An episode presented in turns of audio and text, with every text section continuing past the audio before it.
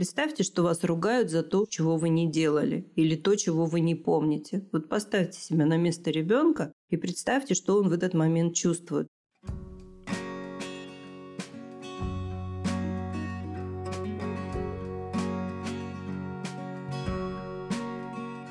Всем привет! С вами подкаст «Мы родители. Миссия выполнима». Автор контента подкаста – врач-психотерапевт Единого реестра психотерапевтов Европы Марина Витальевна Лазовская. Наш подкаст – это оазис внимания для людей, у которых уже есть свои дети, то есть, собственно, родителей, и для нашего внутреннего ребенка, субличности по Эрику Берну. Именно эта субличность помогает чувствовать радость жизни и принимать ее во всем разнообразии. Здорово, правда? Миссия выполнима. Скорее подписывайтесь. В новом эпизоде Марина Витальевна и я, Дарья Лазовская, дочь и сама мама троих детей, обсуждаем честность в отношениях на всех уровнях, с окружающими, с детьми и, конечно, с самими собой. Вы узнаете, нужно ли взрослым проговаривать свои эмоции для детей в момент конфликта, недопустимо ли описание душевной боли. Что делать, если ребенок принес в дом несогласованного с родителями питомца? Почему трудно быть девочкой в пубертатном периоде? И как переучить ребенка, если он называет родителей по именам? Запись подкаста ведется во время живой трансляции, а это настоящее интерактивное шоу. Ждем вас каждую неделю по пятницам в 10.00 по московскому времени в нашем телеграм-канале «Не психуй». Активная ссылка в описании выпуска. Вот э, нам э, на рассмотрение прислали, Марина Витальевна, такую ситуацию. Мальчик 4 года, часто проявляет упрямство, хулиганит и не слушается. Его папа в момент наставления произносит слова «Когда ты ведешь себя так, я чувствую, что мне больно, у меня сжимается сердце, и так я чувствую каждый твой плохой поступок». Вопрос. Марина Витальевна, скажите, пожалуйста, описание боли, которую чувствует взрослый на поступок ребенка, допустимо в момент наставления? Ну, судя по лексике отца, он э, либо учится у нас, либо отучился у нас, либо где-то слышал про алгоритм ФОТР, фактическое описание текущей реальности. Это язык осознанности. Действительно, когда мы говорим с людьми, у которых э, есть сознание, то есть есть уже самоорганизующее сознание, то это эффективно, потому что это, собственно, и помогает не нарушать алгоритм. Сначала чувство, а потом логика. Но в четырехлетнем возрасте ребенок еще не имеет такого сознания. Он пока еще ближе к царству животных, чем к людям. И поэтому функция отца, это очень важно понять, функция отца – это добрая строгость. Но доброе должно стоять на первом месте. Поэтому, если отец останавливается только на описании своих чувств, то этого недостаточно. Вот он проявил доброту, он поговорил с ребенком, а потом ему нужно дать наставление. А иначе ребенок не понимает, а что вообще от него хотят. Ну вот стоит этот огромный какой-то вот человек под названием папа. У него такой грубый голос, в отличие от мамы. Дети, собственно, появились из мамы, поэтому они мать воспринимают более доверчиво, чем отца. Это наш такой древний биологический алгоритм. Поэтому отец должен быть последовательным, и после того, как он рассказал ребенку о своих чувствах, ему нужно дать ребенку наставление, то есть сказать, у нас в семье есть правила, и это правило в отношении того поступка, который ты сейчас совершил, таково. Двоеточие. И уже более строгим голосом объяснить, что так вести себя нельзя. И тогда алгоритм будет э, исполнен, и ребенок будет понимать, что есть границы, есть ограничения, какие касаются семьи и какие касаются вне семьи, социума. Мы уже как-то говорили на подкасте, помнишь, да, что если родители непоследовательны, ребенок не понимает, чего от него хотят, нарушает всякие рамки, и это, в общем, под удар ставит его безопасность. Потому что если в семье ему это прокатит, то в социуме ему уже это не позволят и он будет объектом для агрессии. Поэтому нужно просто дополнить алгоритм. Ну и помнить, конечно, что четырехлетний ребенок – это еще объект. Он еще не является субъектом. То есть субъектом он станет тогда, когда он сможет сам себя регулировать. А вот поведение имеется в виду. А для того, чтобы он научился это делать, вот как раз нужны наставления. Ну, я вот поэтому сегодня такой общей темой нашей трансляции взяла последовательность родителей. Потому что последовательность, она ну, это база, да, это, по сути, если нет последовательности, то можно применять и прикладывать как подорожник к себе любые алгоритмы, и они будут э, работать в момент приложения, но без последовательности все это развалится, как я это вижу. Да, особенно у детей, потому что они не помнят. Вот некоторые родители думают, что у них не дети, а какие-то зловредные террористы, потому что им сто пятьсот раз одно и то же объясняют, они никак не могут понять и запомнить. Во-первых, они реально не могут запомнить, потому что у детей очень быстро все меняется. У них, э, вот я люблю этот пример приводить, что бывает, что за одну ночь Одни извилины сглаживаются в коре головного мозга, а другие прокладываются. Но вот то, что вы ему вчера сказали, он вообще реально не помнит. Поэтому нужно повторять и нужно быть последовательным. Но вы же понимаете, что если бы вам в школе формулу e равно mc квадрат сначала объяснили, как вот e равно mc квадрат, на следующий день учитель бы поменял буквы местами, и снова бы вам сказал, что это та же самая формула. Вы бы не поняли, как ею пользоваться, вы бы не поняли, как это вообще все работает. Ну, у детей ситуация еще более сложная, потому что они реально могут очень многие вещи забывать. Особенно вот в возрасте до 10 лет, когда у детей очень быстро организуются вот разные вот эти вот э, внутренние алгоритмы саморегуляции. И потом следующий такой период уязвимости – это, конечно, пубертат.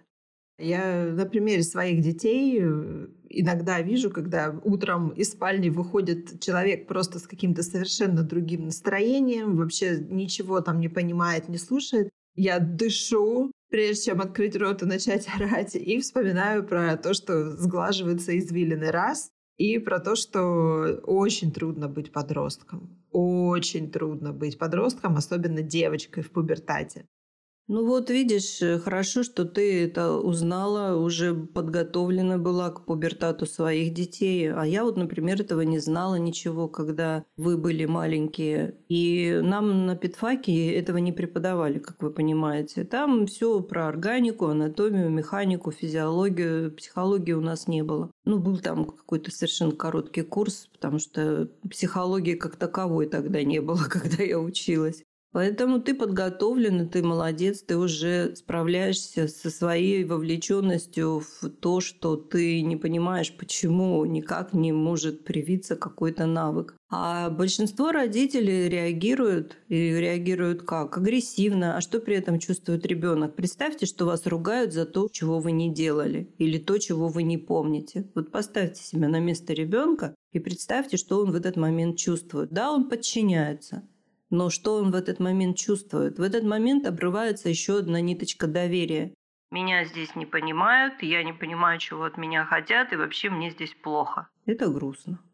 Вообще, в большей части отношения родителей и детей — это родительские проекции на детей. И да, я хотя и была относительно подготовлена к пубертату своих старших дочерей, но все равно многое для меня стало сюрпризом, потому что я была готова к тому пубертату, как я помню его у себя, а не к тому, что происходит с ними сейчас, потому что это ну, другое поколение, другие дети, другие ценности, другое все. Поэтому прокладкой новых нейросетей тоже приходится э, заниматься регулярно. Так в этом и есть родительская задача, что мы учимся вместе с детьми, мы меняемся вместе с детьми, мы вместе с ними растем и эволюционируем.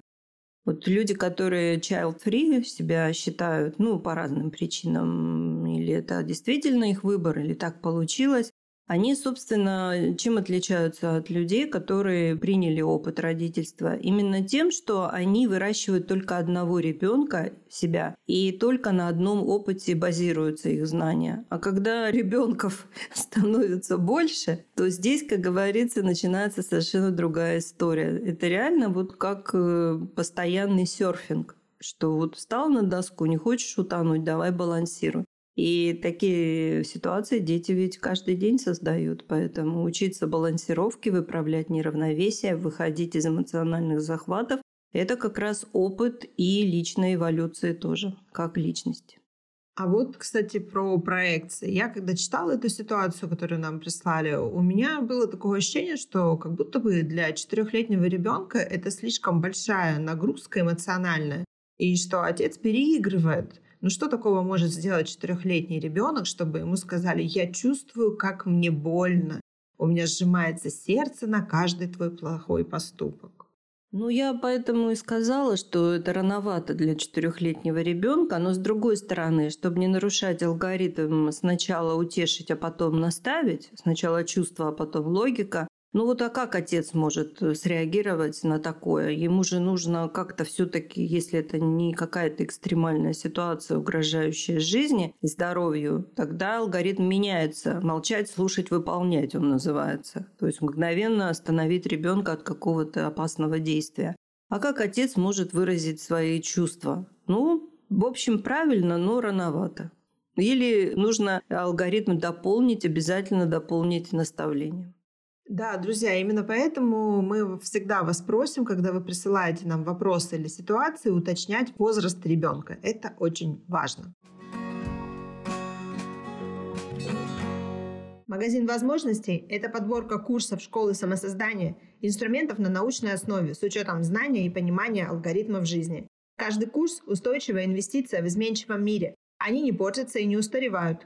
Курсы и инструменты качественны, эффективны, уникальны и долговечны. Они проверены на практике и показывают высокие результаты, а еще адаптируются под владельца и развиваются вместе с ним. Выбирайте курс, пользуйтесь возможностями, живите лучше. Активная ссылка в описании выпуска. Нам вот э, прислали вопрос в чат. Добрый день. Ситуация. Ребенок принес без разрешения домой щенка, зная, что я против. Я очень рассердилась, сказала отнести тому, кто дал 12-летнему ребенку собаку без взрослых, но потом вспомнила, как хотела сама щенка в таком возрасте и разрешила оставить, но на определенных условиях выгул, порядок и т.д. Думаю, не является ли мое разрешение нарушением правил, которые я сама же установила? Какой хороший вопрос. Прекрасный вопрос, да. Ну, считается по канонам психологии, что до 10 лет, и почему до 10? Потому что к 10 годам у ребенка уже все программы установлены, дальше будет только апгрейд. До 10 лет у ребенка должно быть столько запретов, сколько вот ему календарных лет. Три года – три запрета, пять лет – пять запретов. Это те запреты, которые это вот так, это не будет по-другому, мы здесь ничего обсуждать больше не будем. То есть так делать нельзя. И если ребенок нарушает запреты, то уже после 10 лет, когда у него появляется уже вот это вот более самоорганизующее сознание, то здесь нужно вот, в принципе, я считаю, что родитель, я не знаю, кто это из родителей, мать или отец, но, в общем, родитель поступил правильно. Он, мама, пережила свой эмоциональный захват, что нарушен был запрет, вспомнила, что сама тоже была в такой ситуации в детстве, выразила ряд условий, при которых можно будет этот проект развивать дальше.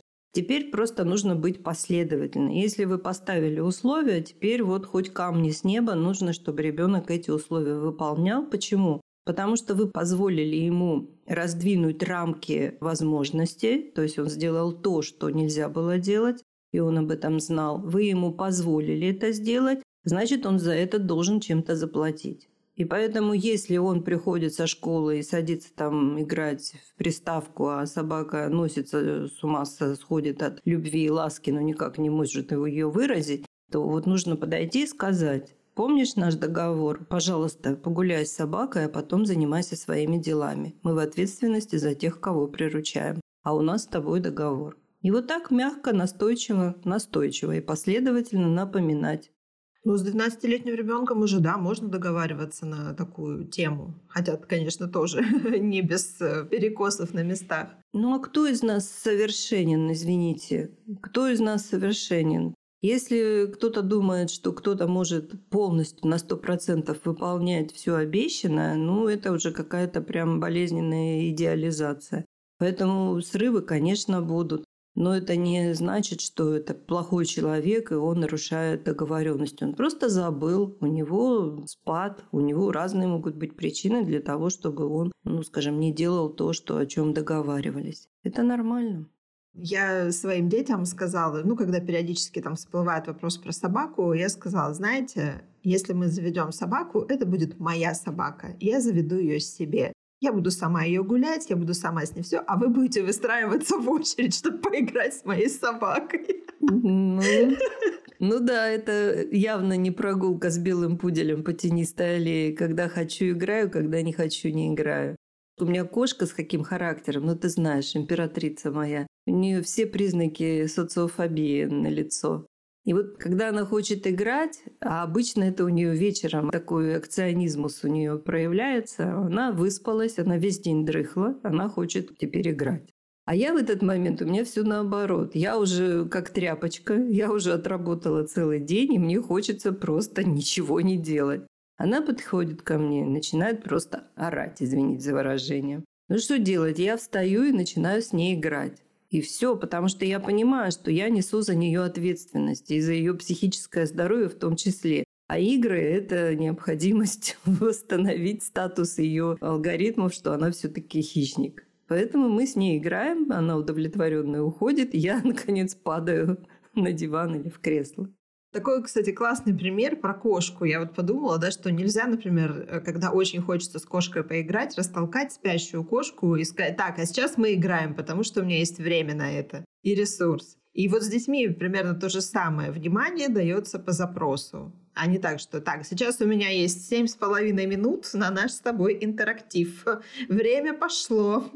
Да, и вот когда мы говорим о том, что очень важно рутину детям создавать, вот эту повторяемость событий, расписание, вот для них это очень важно. Их это организует и успокаивает. Особенно детей, которые пережили там переезд, релокацию, ну всякое такое.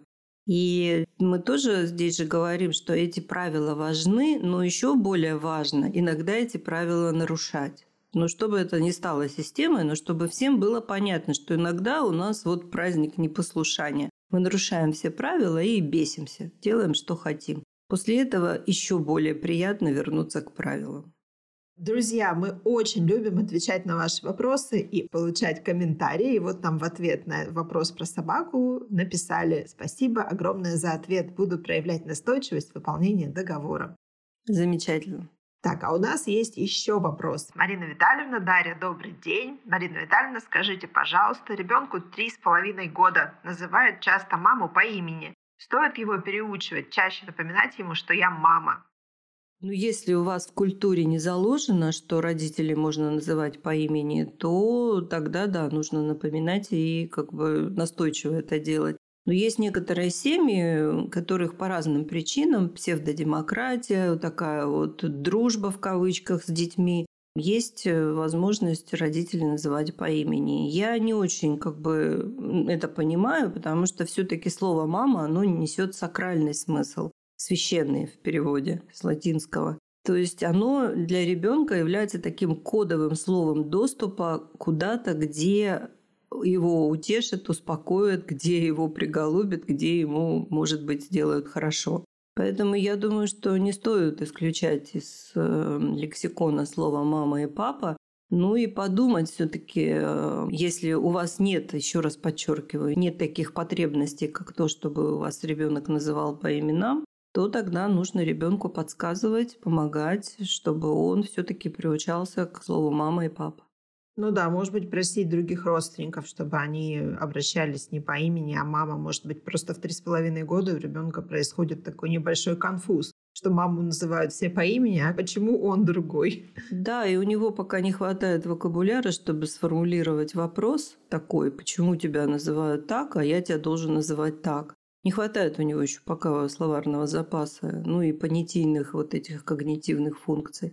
Ну, поэтому, если условия, ну, в общем, я уже сказала, какие, тогда стоит ребенка просто к этому приучать, так же, как вы его приучали ко всему, к чему он у вас уже приучен в три с половиной года. Я сейчас вспомнила, как э, наша средняя дочь, э, на тот момент младшая, говорила, это мама, это папа, и показывая на старшую сестру, и вот. Понятно. Это мама, это папа, и вот. Замечательно. И вот это вот нечто непонятное, которое мешает мне овладеть полностью мамой и папой. А, да, кстати, так здорово, что у нас и те вопросы, которые помогла подготовить э, волонтер нашего проекта, тоже мама, и те вопросы, которые вы, друзья, нам присылаете, все укладываются в концепцию нашей сегодняшней трансляции про последовательность. И вот у нас есть какой вопрос. Когда моему ребенку 10 лет плохо, и я разговариваю с ним об этом без наставлений, ему становится хорошо. При этом желание исправлять ошибку и предпринимать шаги у него не возникает, а состояние «пожалей меня» все больше затягиваются. Марина Витальевна, скажите, пожалуйста, в чем моя ошибка? Ну, ошибка опять же в разрыве алгоритма. Сначала чувство, потом логика. Еще раз. Сначала чувство, потом логика. Сначала утешение, потом наставление. И если часть алгоритма утрачена, то алгоритм не работает. Поэтому ребенок тянется туда, как любое животное, как любой из нас. Мы всегда тянемся туда, где нам делают хорошо, где мы получаем удовольствие. Поэтому если э, это удовольствие не приправлено одной капелькой горького лекарства, что все-таки надо делать вот так, а не вот так, то ребенок действительно просто привыкает получать удовольствие. Поэтому алгоритм капля камень точит не силой удара, а частотой повторений. Нужно в каждый вот такой вот э, акт объятий и утешений, ну, опционально в зависимости от того, что происходит, добавлять все-таки какую-то мораль, но не настойчиво, конечно же. Помните сказки, басни, да? Сказка ложь, давней намек, доброму молодцу урок. Что это такое? Это значит, что тебе рассказали историю, тебе сделали хорошо, тебя удовлетворили в твоей базовой потребности быть принятым, запятая. И теперь тебе нужно вот что понять. Ну, вот какими-то своими из своего вокабуляра составить такое вот небольшое послание именно на контексте того поступка, из-за которого возникла необходимость вот исполнения алгоритма, сначала чувство, потом логика. И стараться не путать. Это великий ученый из Хака Дизес, я часто его упоминаю, израильский ученый. Он такой кризисный экономист, его, в общем, все так знают. Его приглашают страны, которые пережили какие-то катаклизмы серьезные социальные. Его приглашают, чтобы он разработал концепцию нового вектора для развития этого общества. И он в значительной степени в этом преуспел. Вот у него есть такой алгоритм. Не отвечать на чувства логикой, а на логику чувствами. Я когда это прочитала, у меня мир перевернулся. И я увидела, что мы постоянно нарушаем этот алгоритм. И я сама, естественно, не исключение. К нам человек приходит с чувствами, а мы начинаем его наставлять. Делай так, делай так, тогда больше этого не будет. Что чувствует человек? Он чувствует растерянность, раздражение, злость. Ему плохо, а ему наваливают еще хуже. Давай-ка вот быстро все запомни и попробуй только это забыть. А если человек нам что-то говорит логичное, то есть человек говорит, надо делать так, так и так, а мы начинаем выступать с чувствами. Нет, мне это не нравится, мне это не подходит, я не хочу. Ну, в общем, этот алгоритм нарушается повсеместно. И, собственно, когда я это узнала, я как раз вот и сформулировала наш базовый алгоритм, родительский, не только родительский. Сначала утешение, потом наставление. Сначала чувство, потом логика. И стараться вот не нарушать этот алгоритм в э, таких вот, ну, в транзакциях, когда вы с кем-то разговариваете, общаетесь. Ну да, то есть это работает не только по отношению к детям, это работает и в отношениях с самими собой и с другими близкими взрослыми людьми.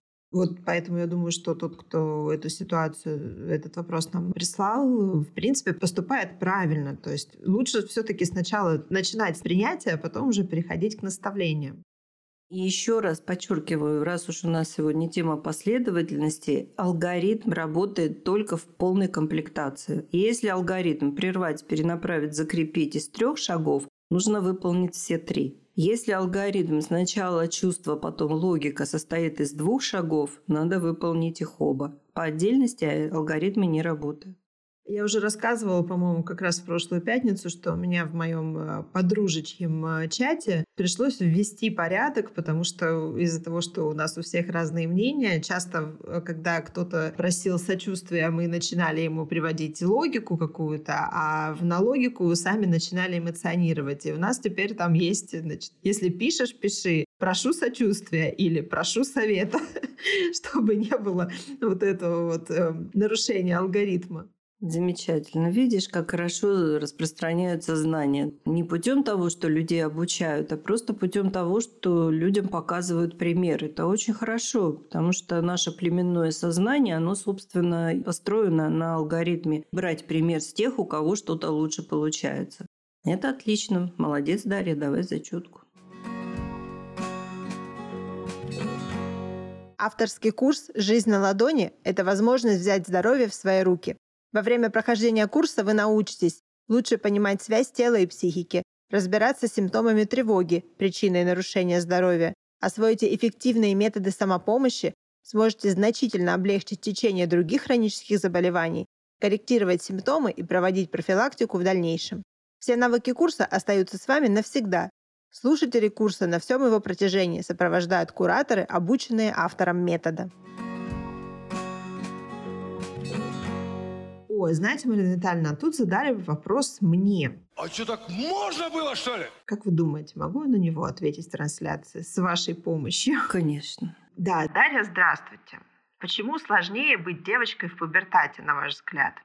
Мне сравнить пока не с чем, потому что мой мальчик еще до пубертата не дорос. Но у меня есть э, срез статистический из двух девочек в пубертате. И мне кажется, им сложнее, потому что на девочек, в принципе, немного больше давления и общества, и в семье через общество. И гораздо больше именно гормональных процессов у девочки более сложных происходит. И осознать это в 12, 13, 14 лет очень трудно. То есть даже если она, девочка, там все про это прочитала, и все это обсудили, и проговорили миллион раз, все равно принять то, что сейчас в теле происходит столько всего, и все эти гормоны сшибают в голову, и проявляется это все по-разному, то в виде истерики, то в виде повышенной ласки, то в виде какого-то подавленного состояния, очень трудно. Поэтому я как бы и себя вспоминаю в пубертате, хотя тогда это было тоже абсолютно неочевидно для меня, и смотрю на своих дочерей. И вот девочку в пубертате, которая обычно выглядит и ведет себя намного хуже, чем в свои 11 лет, хочется прям вот обнять и приголубить и сказать, что еще пара лет и все будет немножко лучше. Да, это очень такое, все правильно ты говоришь, Дарья, молодец, давай опять зачетку. И я просто хочу добавить, что нужно помнить, что пубертант э, случается у детей не раз в жизни. Вот когда мы все знаем, что это случается. Таких периодов на самом деле еще два, в три года и в семь лет. То есть когда совершаются вот эти вот глобальные изменения, гормональные перестройки. И девочкам действительно сложнее это все переносить. Почему? Потому что они испытывают боль. Я очень радовалась, нашла ролик какой-то совершенно случайно. Американцы сделали прибор, который создает такие неприятные электрические импульсы, которые имитируют месячные, и мужчины могут почувствовать, что чувствует девушка во время менструации.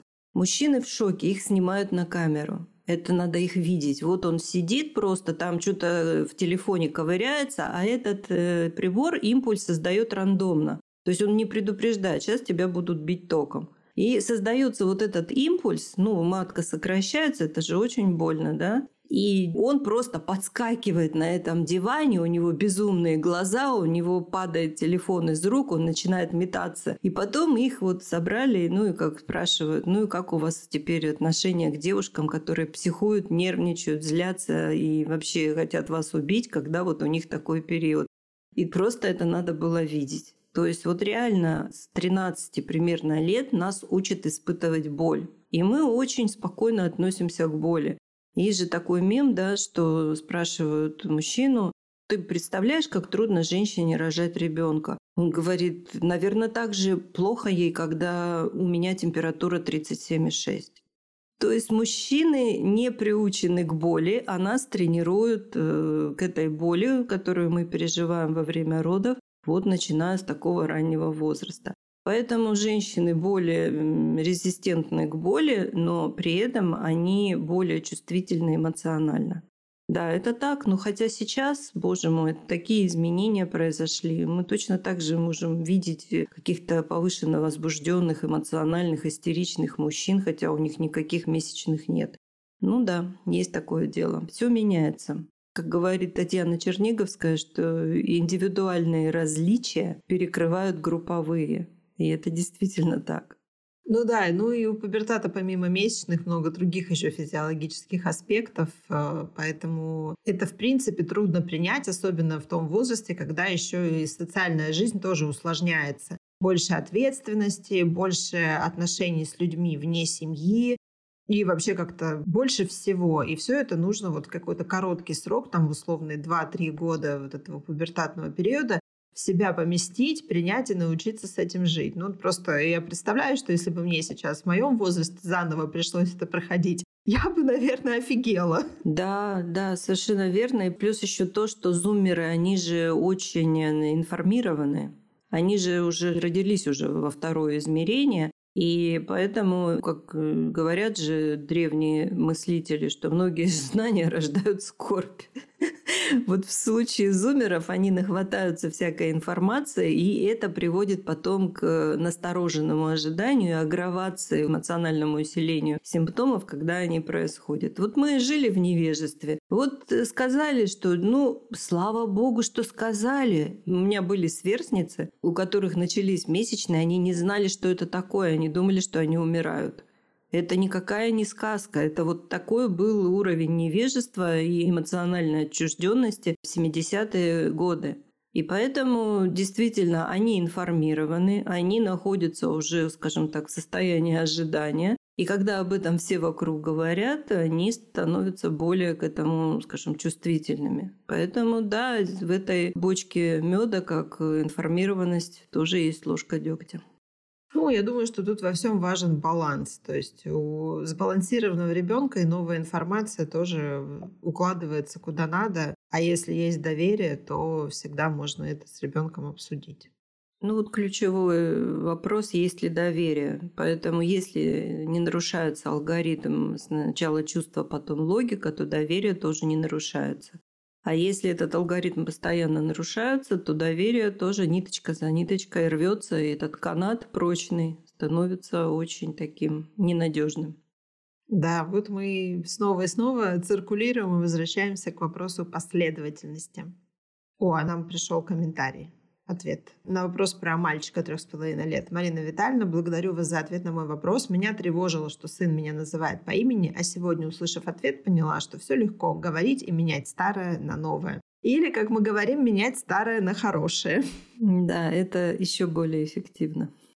Да. Так, и еще у нас есть один вопрос. Марина Витальевна, скажите, пожалуйста, когда родители ставят свои интересы чаще выше интересов и комфорта детей в семье, а дети вслух проявляют недовольство этим моментом. Каким образом можно найти равновесие между интересами взрослых и детей, чтобы всем было хорошо?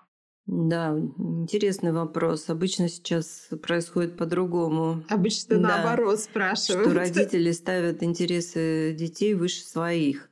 Вот смотрите, в принципе, опять же, если контекст, что вы знаете, понимаете правила, что вы друг для друга супруги, это трудно, я понимаю, сейчас понять, потому что сейчас вот я вижу тут много матерей, и материнский инстинкт сейчас начнет возмущаться.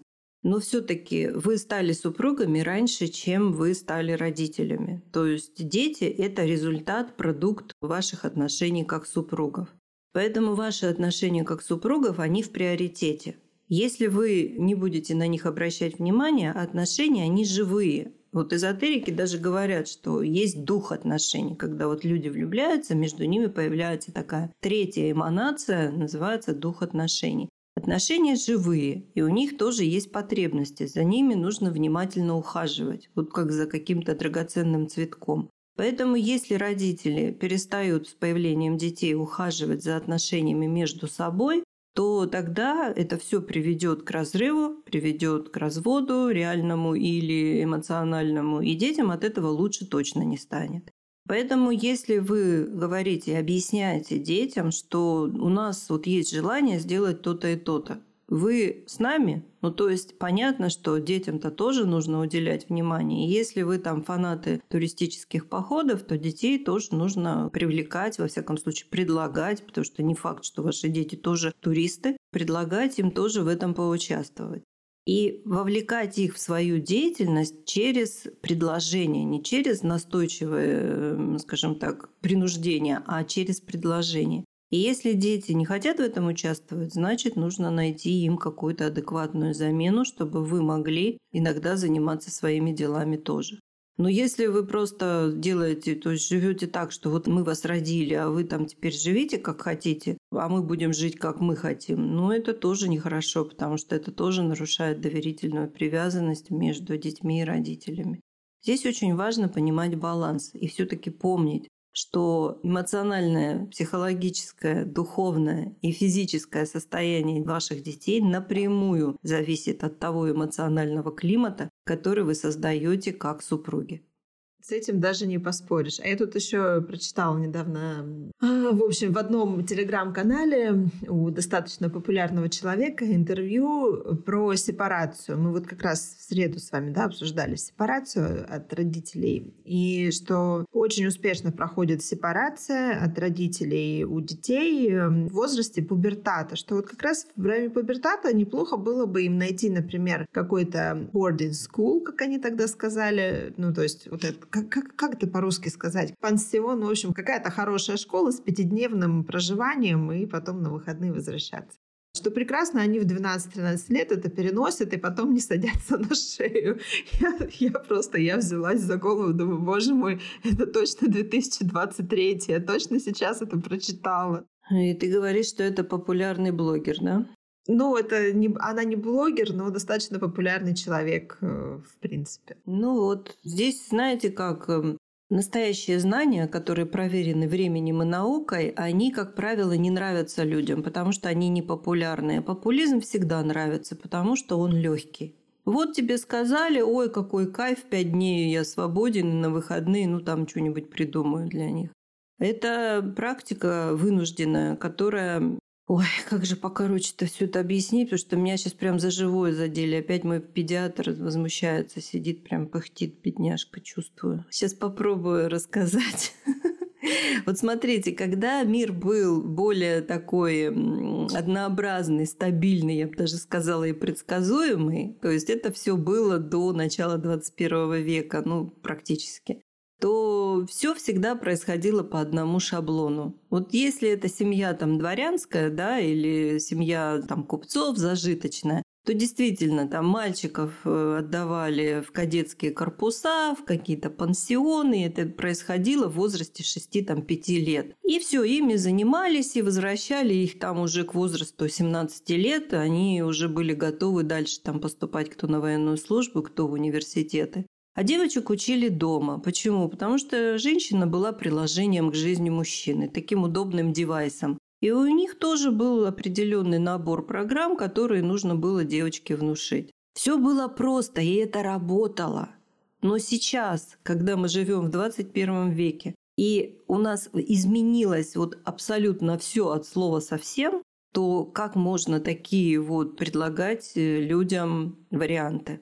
Сейчас все должно основываться на человеческих отношениях. Мы в 22 году убедились, что самый большой провал, который мы совершили вот за время нашего вот этого развития после Второй мировой войны, мы упустили человеческие отношения.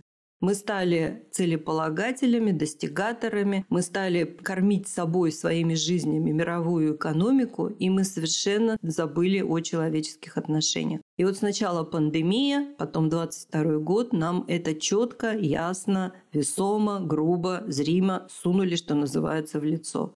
Поэтому сейчас нужно, наоборот, концентрировать все внимание на том, что мы можем дать своим детям, как мы их можем подготовить к жизни, в которой все будет построено именно на отношениях, а не на целях и не на деньгах, только на отношениях. Вот какой нам нужно сделать вывод из всего того, что происходило последние три года. И продолжает происходить, и еще долго будет происходить. Поэтому не убирать от себя детей, а наоборот привлекать к себе детей. Стараться самому учиться быть человеком и передавать эти алгоритмы своим детям. Все, мой педиатр выдохнул. Благодарю вас, друзья, за интересные вопросы. Благодарю волонтера нашего проекта за тоже интересные вопросы и ситуацию. Марина Витальевна, спасибо вам за такой глубокий нырок и широкое применение всех тех новых знаний, которые вы даете за вот такое короткое время нашей трансляции. Это всегда очень полезно. Благодарю тебя, Дарья, и восхищаюсь тоже, как ты прокачиваешь от трансляции к трансляции скилл продюсера. И мне очень нравится, как у нас все организовано, замечательно. Друзья, поставьте нам, пожалуйста, сердечки, лайки и реакции. Хотите задать вопрос или предложить ситуацию для разбора? Пишите продюсеру проекта, мне. Контакты в описании выпуска. Слушайте наш подкаст, чтобы научиться менять старое на хорошее. И подписывайтесь на любых удобных вам подкаст-платформах.